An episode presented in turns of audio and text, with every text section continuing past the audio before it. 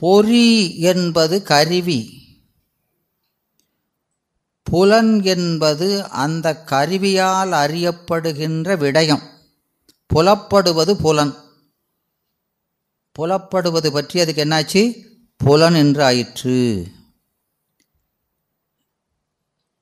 புலப்படுதல்னா என்ன? அறியப்படுதல். எனவே கண்ணுக்கு புலன் எது? உருவம். காதுக்கு புலன் எது? சப்தம். மூக்குக்கு புலன் எது? நாற்றம், இல்லையா? என்று இப்போ தோலுக்கு புலன் எது? பரிசம். விளங்குதா? எனவே இந்த கருவிகளை பொறி என்றும், கரு பொறினானது கருவி, அந்த கருவியால் அறியப்படுவத புலன். அதனால் இங்கே புலன்னு சொன்னாலும் எதை குறிச்சுக்கணும்? பொறியை குறிப்பது ஆகு பெயராய். சம்பந்தம் இருக்கா இல்லையா? எனவே காரியத்தை காரணமாக உபசரித்தது பற்றி அது ஆகு பெயர் என்றார். எனவே இங்கே ஐம்புலங்களை வேடர் என்றவர். அதர் வளர்ந்ததால் அயர்ந்தனை, வளர்ந்து அயர்ந்தனை. அப்போ வளர்ந்து அயர்ந்தனை பாட்டில் எப்படி இருக்கு? சூத்திரத்தில் அயர்ந்தனை வளர்ந்தனை என்று இருக்கு. அதை நாம் எப்படி மாற்றிக்கணும்? வளர்ந்ததால் அயர்ந்தனை என்று. எதுபோல? வேர்த்து வெகுளார் விழுமியோர் என்ற நாலடியார் போல. நமக்கு அதுவும் தெரியாது, அப்படி அதை காட்டுறாரு. அதே மாதிரி இதையும் மாற்றிக்கங்க. ஐயா நமக்கு அதே வேர்த்து வெகுளார் விழுமியோர், வேர்த்து வெகுளார்.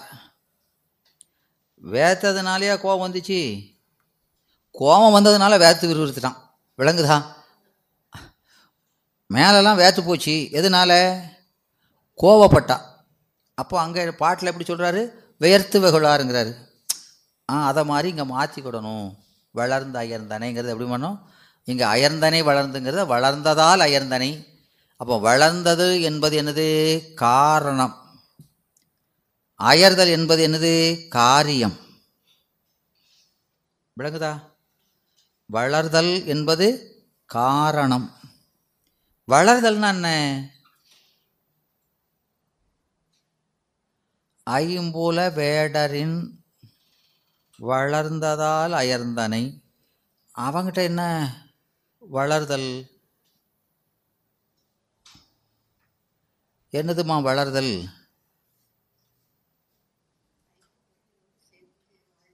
ஆ, இங்கே வளர்தலாவது வாழ்தல். வளர்தல் என்பது என்னது? வாழ்தல். வளர்தல் என்பது என்னது?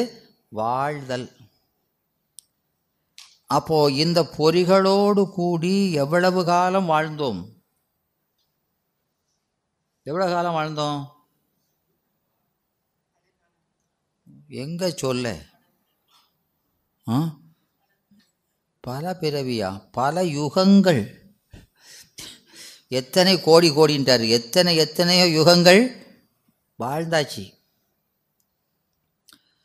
அதனால் இப்போ இவன் யாருங்கிறதே மறந்துட்டான். எதை மறந்தான்? வளர்ந்ததால் அயர்ந்தான். அயர்தல் என்னது? என்னது? மறத்தல். எதை மறந்தான்? ஆ, அந்த மன்னவகுமாரன் எதை மறந்தான்? தன்னுடைய பெருநிலையை மறந்தான், பெருந்தன்மையை மறந்தான், இல்லையா? அவனுடைய பெருந்தன்மை என்ன? அவன் ராஜகுமாரன், ராஜபோகத்துக்கு உரியவன், இல்லையா? இப்போ நாம தானே ராசகுமாரர்கள், ராசகுமாரிகள் தான், ராசகுமாரர்கள் தான், இல்லையா? நாமெல்லாம் யாரு? அந்த சிவபெருமான் என்ற மன்னவனுடைய குமாரர்கள், பிள்ளைகள். எதனால் அப்படி சொல்கிறோம் குமாரர்னு? ஏமா அப்படி சொல்கிறோம்? அவனுடைய பேரின்ப பெருஞ்செல்வம் அனைத்தும் அனுபவிப்பதற்கு உரிமை உடைமை பற்றி அவனுடைய சொத்துக்கு உரிமை நாம தான், அதனால் நம்ம வாரிசுங்கிறது விளங்குதா? அவனுடைய செல்வம் எது? பேர் இன்பம். அந்த செல்வத்தை அனுபவிப்பதற்கு அவன் அனுபவிக்க மாட்டான் இல்லையா? நிறைய பேர் அப்படி இருக்காங்க, நல்ல ரூபாயை சேர்த்து வைப்பாங்க, அனுபவி அனுபவிக்கிறதுக்கு பின்னாலே எவனாவது வருவான். விளங்குதா? ம் அதனால தான் அங்கே வகுத்தான் வகுத்த வகையல்லால் கோடி தொகுத்தார்க்கும் துய்த்தல் அரிதுன்னாரு. அவனுக்கு தொகுத்து வைக்கிறது தான் பிராப்தம் இருக்குது, சேர்த்து வச்சுட்டு போயா அனுபவிக்கிறதுக்கு வேற ஆள் வருவான்னாச்சு. அது மாதிரி இந்த பெருமானுக்கு நமக்கு வேண்டிய செ அந்த இன்பத்தை கொடுப்பதுக்கு மட்டும்தான் இருக்குது. அவன் ஒன்றும் அவன் ஒன்றும் அனுபவிக்க முடியாது. அது அந்த செல்வம் பூரா யார் அனுபவிக்கா? நாம தான். எனவே அந்த நிலையை நாம் மறந்து வேடராக கருதி கொண்டிருக்கிறோம். எனவே அவன் வந்து உணர்த்துகிறான். தம்முதல் தம்முதல்னு என்ன? தம்முதல்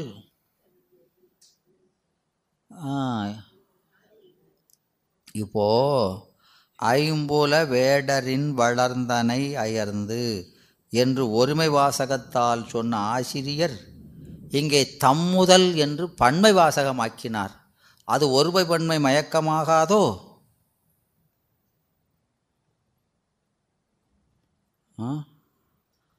ஒருமையில் ஆரம்பித்தார், இப்போ தன் முதல்ங்கிறாரே என் முதல்னு சொல்ல இல்லையா? ஒருமையில் தானே வரணுமா? அப்படி வரலையே, ஏன் அப்படி சொல்லிட்டாரு? வளர்ந்தனை அப்படின்னு ஒருமையில் தானே சொல்கிறாரு, வளர்ந்தீர்கள் அப்படின்னு பன்மையில் சொல்லலை இல்லையா? வளர்ந்தனைன்னு ஒருமையில் தான் சொல்கிறாரு இங்கே. ஆனால் சொல்லும்போது தம்முதல் என்று பன்மையில் சொல்கிறாரு. ஏனெனின் நான் எங்கள் ஊருக்கு போகிறேன் நான் என்று ஒருமையில் ஆரம்பித்து என்ன சொல்கிறோம்? எங்கள் என்று பன்மையில் சொல்கிறோமா இல்லையா? எதனால் சொல்கிறோம்? அந்த ஊர் எனக்கு மட்டும் உரியதல்ல, என் போன்ற பலருக்கு உரிமையானதால். அதுபோல் அந்த இறைவன் நமக்கு மட்டும் முதல் அல்ல, எல்லா ஆன்மாக்களுக்கும் முதல் என்பது பற்றி தம் முதல் என்றார். விளங்குதா? ம் எனவே தம் முதல் குருவாயின்னு சொல்லலை. என்ன சொல்கிறாரு? குருவும்மாய். ஏன் அப்படி குருவும்மாயினாரு? ஆ அப்போ அப்போ இந்த குரு இல்லாமல் வேறு மாதிரியும் இருக்கான் இல்லையா? இவர் வாத்தியாராகவும் வந்தார் அப்படின்னா இவர் தான் வாத்தியாராகவும் இருக்கார் அப்படின்னா வேற ஏதோ இருக்காருன்னு அர்த்தம் தானே இல்லையா? அப்போது அவர் யார்? அப்போ குருவாய் மட்டும் இல்லை, அப்போ வேற எப்படி இருக்கான்? ஆ அவன் குருவாயிருப்பதோடு மட்டுமல்லாமல் தோன்றா துணையாய் உள்நின்று உணர்த்துபவனாயும் இருக்கிறான். இதுவரைக்கும் என்ன செஞ்சுக்கிட்டு இருந்தான்? உள்ளிருந்து தானே உணர்த்தினா. ஆ அந்த வேலையும் செய்தான், இப்போ அடிஷனலாக இதுவும் செய்தான். அதுதான் இறந்தது தழிய எச்ச உண்மை என்றார். அது சிறப்புமாம். என்ன சிறப்பு? பிறவா முதல்வன் பிறந்து இல்லையா? பெருமான் எப்படி வாராரு? பெருமான் வந்து குருவா வாரார் இல்லையா? புவனியில் சேவடி தீண்டினன் காண்க. ஏப்பா பெருமான் எனக்காக இப்படி நடந்து வாராரே அப்படின்னு உருகுதாரா இல்லையா? அப்போ அவன் எப்படிப்பட்டவன்? ஆடும் திருத்தொழிலும். அங்கே அம்பலத்தில் ஆடிக்கிட்டு இருக்குமே, இங்கே பொன்னம்பலத்தில் ஆடி இல்லையா? ஆடும் திருத்தொழிலும் சோதி மணிமிடற்று சுந்தரமும். கழுத்து எப்படி இருக்கும்? பெருமான் கழுத்து எப்படிமா இருக்கும்? சோதி மணிமிடரு. அவனுக்கு அந்த அது திருவிசைப்பால சொல்கிறாரு. இப்போது நமக்கு ஒரு நஞ்சை குடித்தோம் ஏதாவது ஒன்றுனா அது ஒரு அடையாளமாக கருப்பாக இருக்குமா இல்லையா? கருப்பாக இருக்கிறது எப்படி இருக்கும்? ஒரு தழும்புன்னு சொல்கிறோமா இல்லையா? அது எப்படி இருக்குது? ஒரு குற்றமாக இருக்குது உடம்பில், அப்படி தானே? ஆனால் அது அவனுக்கு அப்படி இல்லையாம். அந்த சிவந்த மேனியில் அதுவே ஒரு அணியாக இருக்கான். அந்த நல்ல செவக்க செவேன்னு இருக்க பிள்ளைகளுக்கு ஒரு கருப்பு போட்டு வச்சா எப்படி இருக்கும்? அந்த செவப்பு இன்னும் தூக்கலாக காட்டுமா இல்லையா? அது மாதிரி இந்த நஞ்சே அவனுக்கு அணி ஆயிட்டான். அப்படி பாடுறாரு, விளங்குதா? எனவே அந்த நஞ்சு கூட அவனுக்கு அழகு செய்து நிற்கிறது. அந்த பாட்டு ரொம்ப அருமையான பாட்டுகள். உணர்ந்து உணர்ந்து படிக்காங்க. ஐயோ, அந்த சின்ன குழந்தைய பார்க்குற மாதிரி, ஐயோ இந்த இவன் நஞ்சை குடிச்சிட்டானாமே அப்படின்னு ஓடி போய் பெருமானை பார்க்குறாரு. பார்த்து ஐயோயோ உதட்டில் ஒன்றும் காணுமே, உதடெலாம் கறி இருக்கணுமே, உதடு செவை செவேன்னு இருக்க, அப்போ உதட்டில் படாமல் குடிச்சிட்டானோ, பல்ல காட்டு அப்படிங்காரு. பல்ல பார்த்தா அது எப்படி இருக்கான்? முத்து போல. அது முத்து போல மட்டும் இல்லையா, இந்த உலகில் உள்ள முத்துக்களுக்கெல்லாம் ஒளி இங்கேருந்து தான் வந்திருக்கு போலுக்கு. அப்படி ஒளி கொடுத்த முத்தாய் மின்னுகிறது. அடடா, பல்லு நல்லா இருக்க, அப்போ நான் தொண்டையில் பூடி அப்படி ஊற்றிட்டானா, அப்போ தொண்டையை பார்ப்போம். இப்படி ஒவ்வொன்றா பார்க்குறாராம் அவர். அந்த அன்பை சொல்கிறாரு அப்படி. அப்போ இவன் கடைசியில் ஒரு பக்கம் ஒன்று ஆகக்கான இவன் நஞ்சை தான் குடித்தானான்னு சந்தேகமாயிடுது அவருக்கு.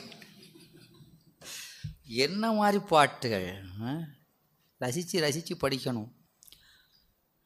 எனவே இங்கே இந்த சோதி மணிமுழற்று சுந்தரமும்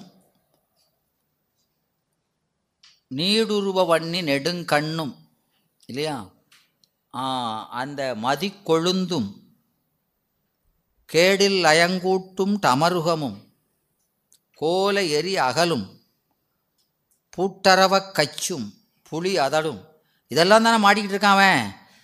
இவை ஒன்றும், அதாவது அவனுடைய ஒரு தாள் தூக்கிற திருவடி இருக்க, அது என்ன செய்தான்? வீட்டின்ப வெள்ளத்து அழுத்தியிடும் தாளினும் அடியார் உள்ளத்தினும் அழகாத ஒன் சிலம்பும் கள்ள வினைவென்று பிறப்பருக்க சாத்திய வீரக்கடலும். பெருமான் திருக்கடல் அடைஞ்சிருக்காரா இல்லையா? அது எதுக்காக அடைஞ்சிருக்கிறானா? எல்லா ஆன்மானுடைய வினையும் நீக்கி வீடு பேர் கொடுப்போம்னு.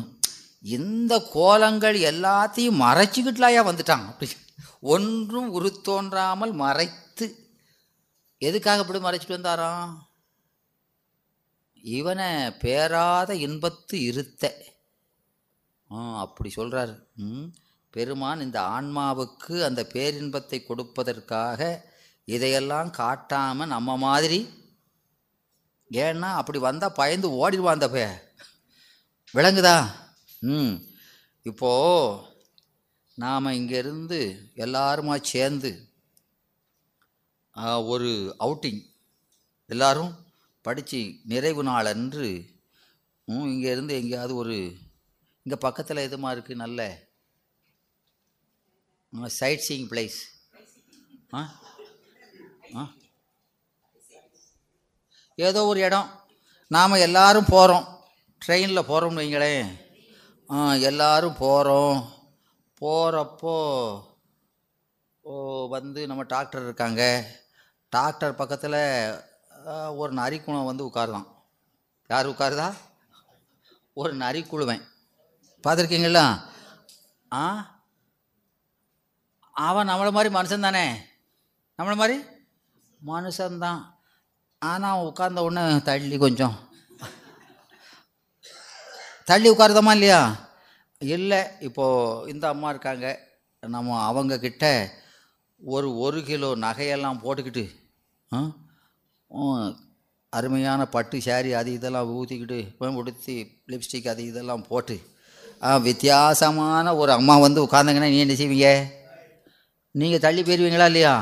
விபூதி விபூதியை பூசிக்கிட்டு உத்திராட்சத்தை போட்டுட்டு ஒரு ஆள் வந்தால் நான் வாங்கக்கா அப்படிங்க இல்லையா? இல்லைன்னா என்ன செய்கிறீங்க? கொஞ்சம் நகண்டு உட்கார்றமா இல்லையா? ஏன்? அவர் நம்மை போல் மனிதர் தான், ஆனால் தோற்றம், அவங்க பேசுகிற பாஷை இது மாறுபட்டாலே நம்ம என்ன செய்கிறோம்? அவர்களிடமிருந்து நாம் என்ன செய்கிறோம்? விலகுகிறோம் இல்லையா? அப்போ நம்ம மாதிரி பேசிக்கிட்டு நம்ம மாதிரி தோற்றம் இருந்தால் என்ன செய்கிறோம்? நாம் நெருங்கி பழகுகிறோம் இல்லையா? இப்போ பார்த்திங்கன்னா நிறைய பேர் அப்படி தான் ட்ரெயினில் ஏறி உட்கார்ந்தோன்னே கொஞ்சம் நேரம் ஜாமான்களை அங்கே ஒதுங்க வைக்க இங்கே வைக்க எல்லாம் வச்சு முடிச்சிட்டு அப்படி பார்ப்பான் பக்கத்தில் யார் இருக்கான்னு. அண்ணாச்சி நீங்கள் எங்கேருந்து வரீங்க? அப்படி இந்த ஊர் அங்கே என்ன செய்கிறீங்க? உங்களுக்கு எத்தனை பிள்ளைகோ அது எல்லாம் சேர்த்து பேசி அடுத்த ஸ்டேஷனில் இறங்குறதுக்குள்ளே ரெண்டு பேரும் சம்மந்தி ஆகிருந்தாங்க. விளங்குதா? அப்படி ஒரு நெருக்கம் வந்துடுதா இல்லையா? ஆனால் பாருங்க, ஒருத்தன் எத்தனை எத்தனையோ பிறவி கூடையே உட்காந்து போகாமல் இருக்கான், அவனை ஏற்று பார்க்க மாட்டேக்கான். விளங்குதா? சிவபெருமான் எவன் போகிறான் மற்ற இறங்குதான் போகிறான் வந்துக்கிட்டே இருக்கான். ஆனால் அவன் மட்டும் எப்படி இருக்கான்? நம்ம கூட தொடர்ந்து எல்லா பிறவிகளிலும் வந்துக்கிட்டே இருக்கான். இப்படி ஒருத்தன் இருக்கானேன்னு அதை பார்க்கக்கூட மாட்டோம். எதுனால? ஏன்னா அவன் நம்ம மாதிரி வரலை. எப்படி வரலை? நம்மை போல வரலை. எனவே இறைவன் நாம் உபதேசம் செய்யணும்னா அவனை நெருங்கினா தான் உபதேசமே செய்ய முடியும். அதனால் இறைவன் என்ன செய்கிறான்? இந்த ஆன்மா உபதேசம் கேட்கணும்னா அது விருப்போடு நாடிலாலன்றி என்ன செய்ய முடியாது, உபதேசத்தை சொல்ல முடியாது. அதனால் அவன் என்ன செய்கிறான்? நம்ம மாதிரியே வேஷம் போட்டுட்டு வரான். பாருங்க ஐயா, அவனுக்கு இதெல்லாம் தலையெடுத்தா. எனவே நம்ம மாதிரி இவன் வந்து விபூதி உத்தராட்சமெல்லாம் போட்டு வந்தாதான் நம்ம கூட பேசுவாங்கன்னா அப்படி வரான். இல்லை கிழிஞ்ச சட்டையும் கோவணமாக தான் வரணும்னா அப்படி வரான். அவரவர் எந்த நிலையிலே வந்தால் நெருங்கி பழகுவாரோ அந்த முறையில் அவன் என்ன செய்கிறான்? வந்து அவனுக்கு உபதேசத்தை செய்கிறான். விளங்குதா?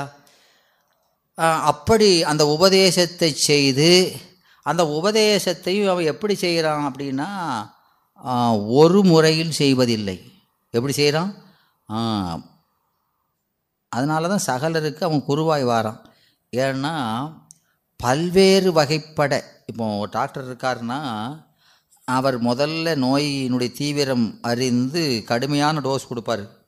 அப்புறம் நோய் அதனுடைய வலிமை குறைய குறைய என்ன செய்யணும்? டோசேஜை மாற்றிடும் இல்லையா? அது மாதிரி இங்கே பக்குவ படப்பட டோசேஜை கூட்டிகிட்டே போவார் இவர். விளங்குதா?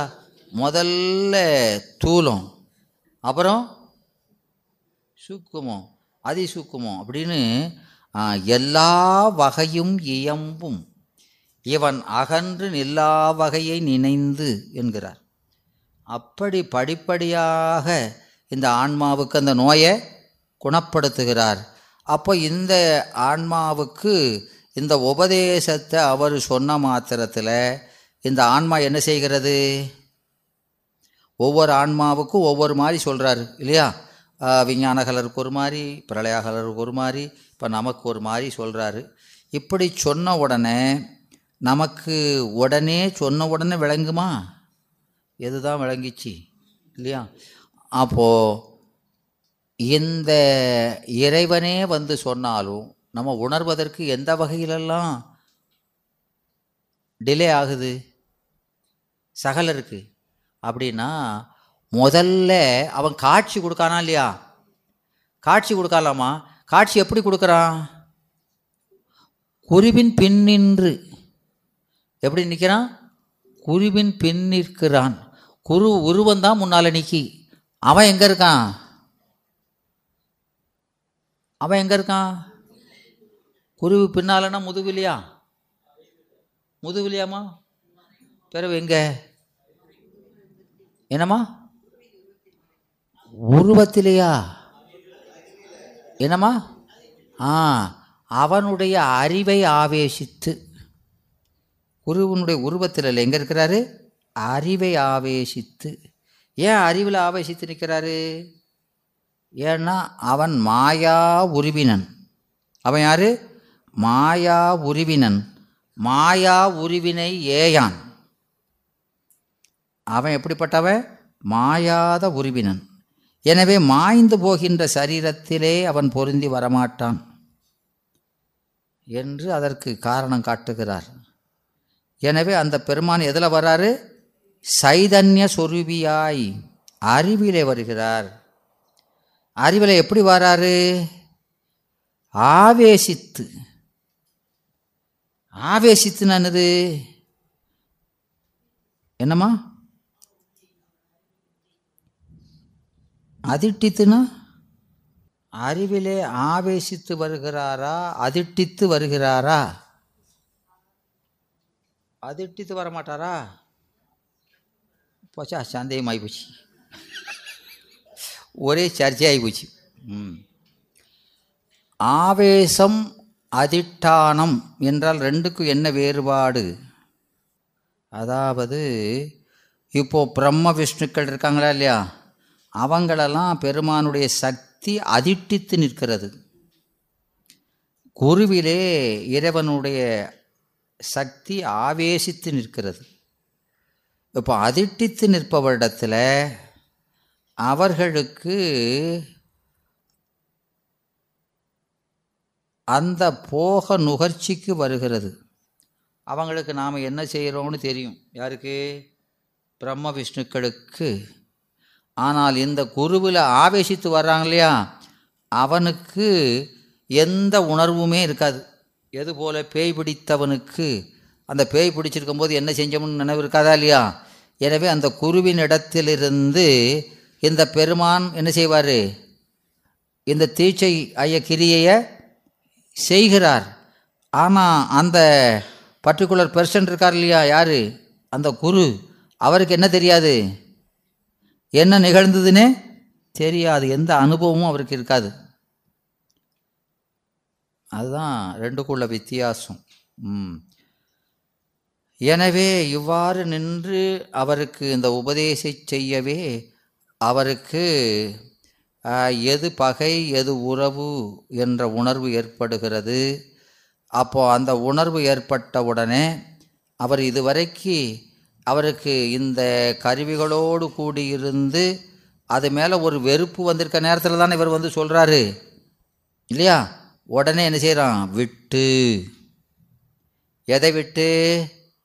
கருவி சார்பினை விட்டு பெருமானுடைய திருவடியை அடைகிறான். அப்போது விட்டு அடைவதற்கு, ஏ கருவிகளே நீங்கள்லாம் நாளையிலிருந்து வராதிங்க அப்படின்னா போயிருமா? போயிருமாமா? பிறகு என்ன செய்கிறது? அதுதாம்மா உணர்தல்னு சொல்கிறீங்க. அந்த உணர்தல் நிகழுமான்னு கேட்குறேன். நிகழாது. ஏ போனால் போகாது, வானா வராது. ஏ சிவபெருமானே நீ இன்றைக்கி வந்துரு, ஏ கருவிகளை நீங்கள் இன்னையிலேருந்து போயிருங்க அப்படின்னா போகாது. விளங்குதா?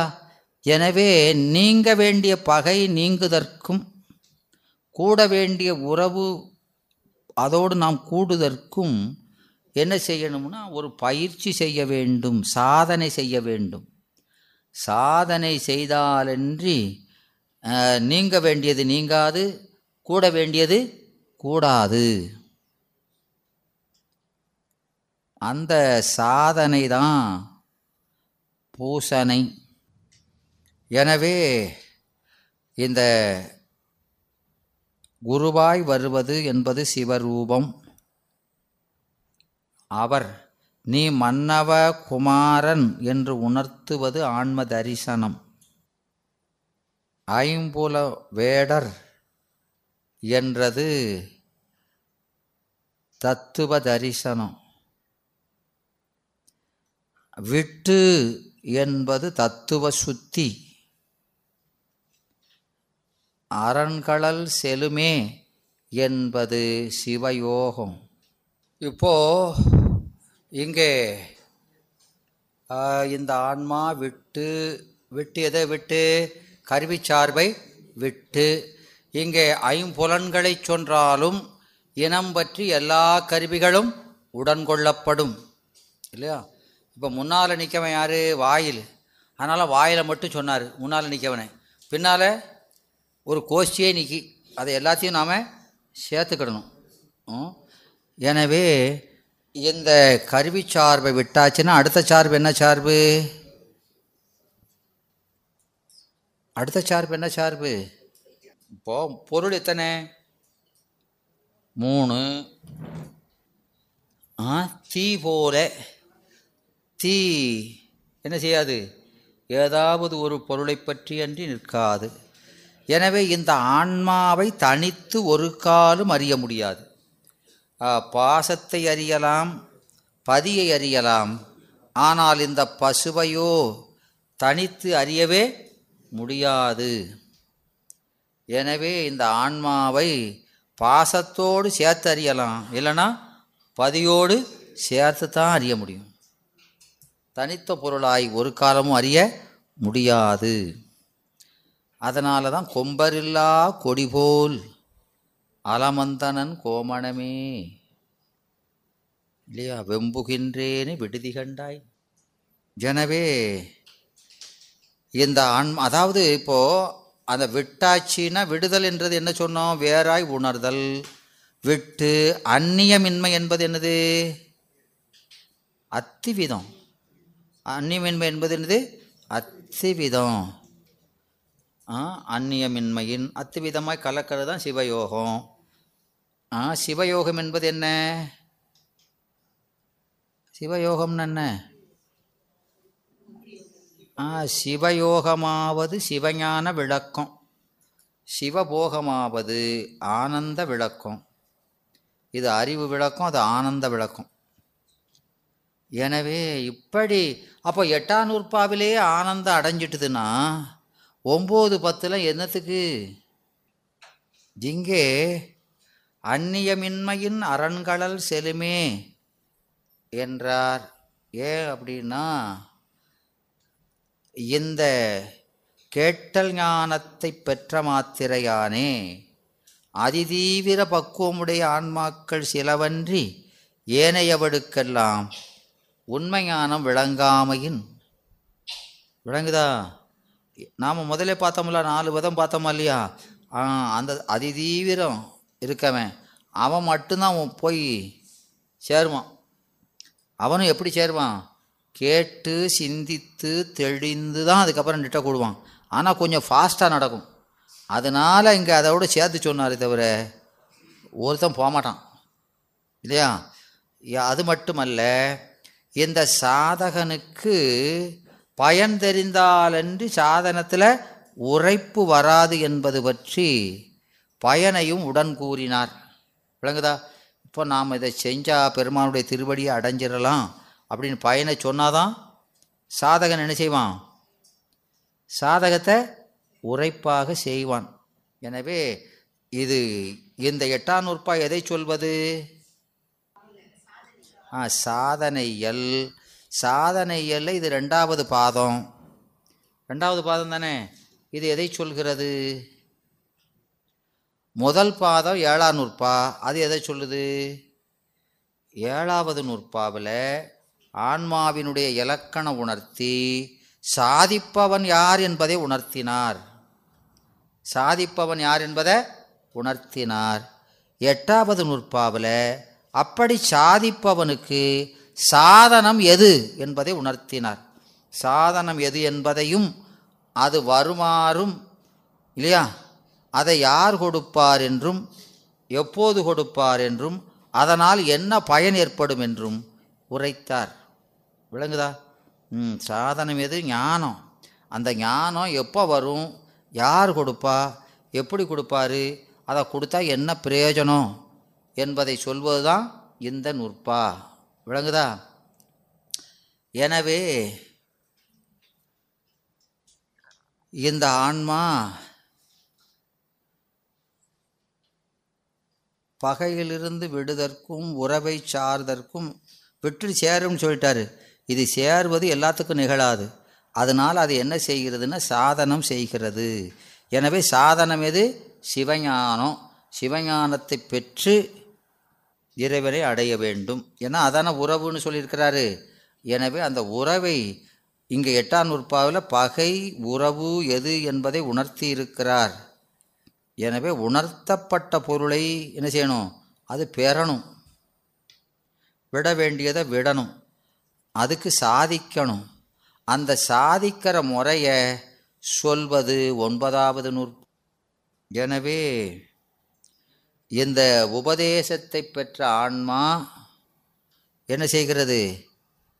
சிவபூசனையை செய்கிறது. அந்த சிவபூசனையை எப்படி செய்யணும்? சிவஞானம் கண்ணாக கொண்டு செய்ய வேண்டும். இந்த கண்ணை வச்சுக்கிட்டு செஞ்ச பிரயோஜனம் இல்லை, ம் இல்லையா? ஆ, எனவே அந்த சிவஞானம், அந்த சிவஞானத்தை பெறுவதற்கு என்ன செய்யணும்? பாசத்தில் பற்ற விடணும், பாசப்பற்ற விடணும். அதையும் கொஞ்சம் இருக்கட்டும் இதையும் கொஞ்சம் இருக்கட்டும்னா இருக்காது.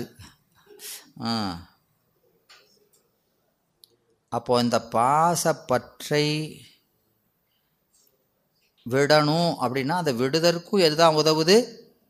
இந்த பூசனை தான், அஞ்செழுத்து தான். இந்த அஞ்செழுத்தை சொல்ல சொல்ல பாசத்திலிருந்து நம்ம அறியாமலே, நம்ம நேற்று பார்த்தோம்ல தூங்கினவன் கைப்பொருள் போலன்னு, இந்த பற்று நம்மை அறியாமலே நீங்குகிறது. அப்போ இது எவ்வளவு நீங்கிற்றோ அவ்வளவுக்கு நமக்கு சிவப்பற்று கூடிக்கொண்டே வருகிறது.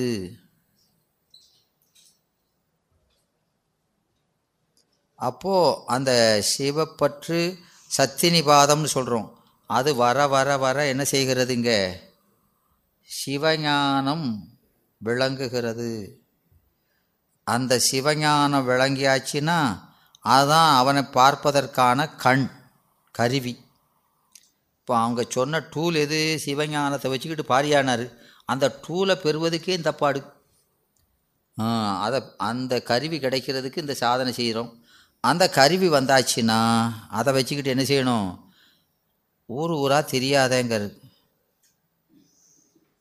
ஊர் ஊராக அந்த ஊருக்கு போகிறேன், இந்த குளத்தில் குளிக்கணும்னு அப்படி தெரியாத பெருமா உன் அறிவில் தான் இருக்கார், விளங்கு. எனவே அந்த ஞானக்கண்ணில் சிந்தையில் நாடு, வேற அவன் வேற ஒரு பக்கமும் இல்லை, உன் அறிவில் தான் இருக்கான். எனவே அதில் நாடு. அப்போ இந்த ஞானக்கண் கொண்டு அறிவிலே அவனை தேட தேட தேட தேட எப்படி தேடுறோம்? இச்சையினால தானே தேடுறோம். எனவே அந்த தேடுதல் நிகழ நிகழ என்ன செய்கிறான்? அந்த காட்சி படிப்படியாக ஆ தேட தேட நேரம் ஆக ஆக நம்ம மறக்கிறோம். அப்போ நம்முடைய உணர்வு மறைய மறைய அங்கே இறைவனுடைய காட்சி படிப்படியாக தெளிவு பெறுகிறது. அந்த காட்சி நிலைப்பதற்கு என்ன செய்யணும்? அஞ்செழுத்தை ஓதுவதை விடக்கூடாது. அந்த அஞ்செழுத்து தான் உனக்கு அறிவதற்கு கருவியும், அதுதான் வேலியும், அதுதான் அதுதான் உனக்கு வேலி. அதனால் இந்த அஞ்செழுத்தை எங்கே வைக்கிறாங்க? அஞ்செழுத்தை எங்கே வச்சுருக்கிறாங்க? எந்த ஒரு சாத்திரத்திலனாலும் அஞ்செழுத்தை எங்கே வைக்கிறோம்?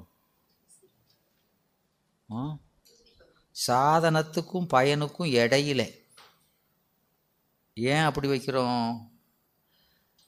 ஏன்னா இந்த அஞ்செழுத்து சாதனம் நிலைப்பதற்கும் பயன் நிலைப்பதற்கும் கருவியாயிருத்தல் பற்றி அங்கேயும் இதுதான் உதவுது.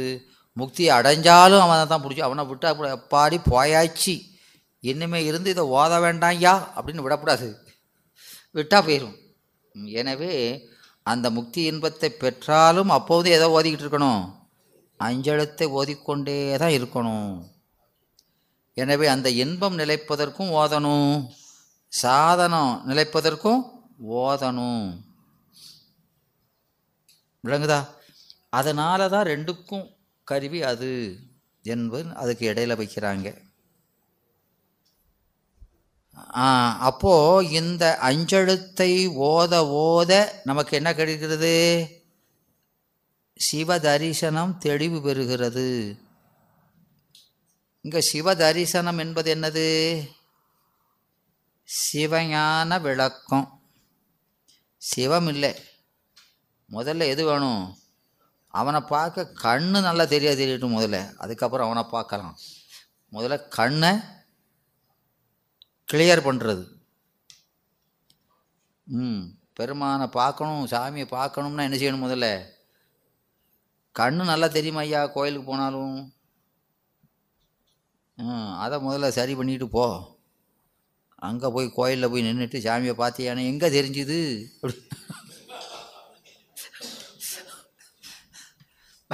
அப்படி சொல்லி என்ன பிரயோஜனம் இல்லையா? ஆ முதல்ல தெரியாத மாதிரி கண்ணை தயார் பண்ணிக்கிட்டு போ அப்படிங்கிறாரு. ம் எனவே அப்போது இந்த காட்சி தெரியாமல் இருக்கிறதுக்கு என்ன காரணம் அப்படின்னா மலை வாசனை. அங்கே மலத்தை விட்டாச்சு, ஆனாலும் இந்த வாசனை போய் தொலைய மாட்டேங்கான்.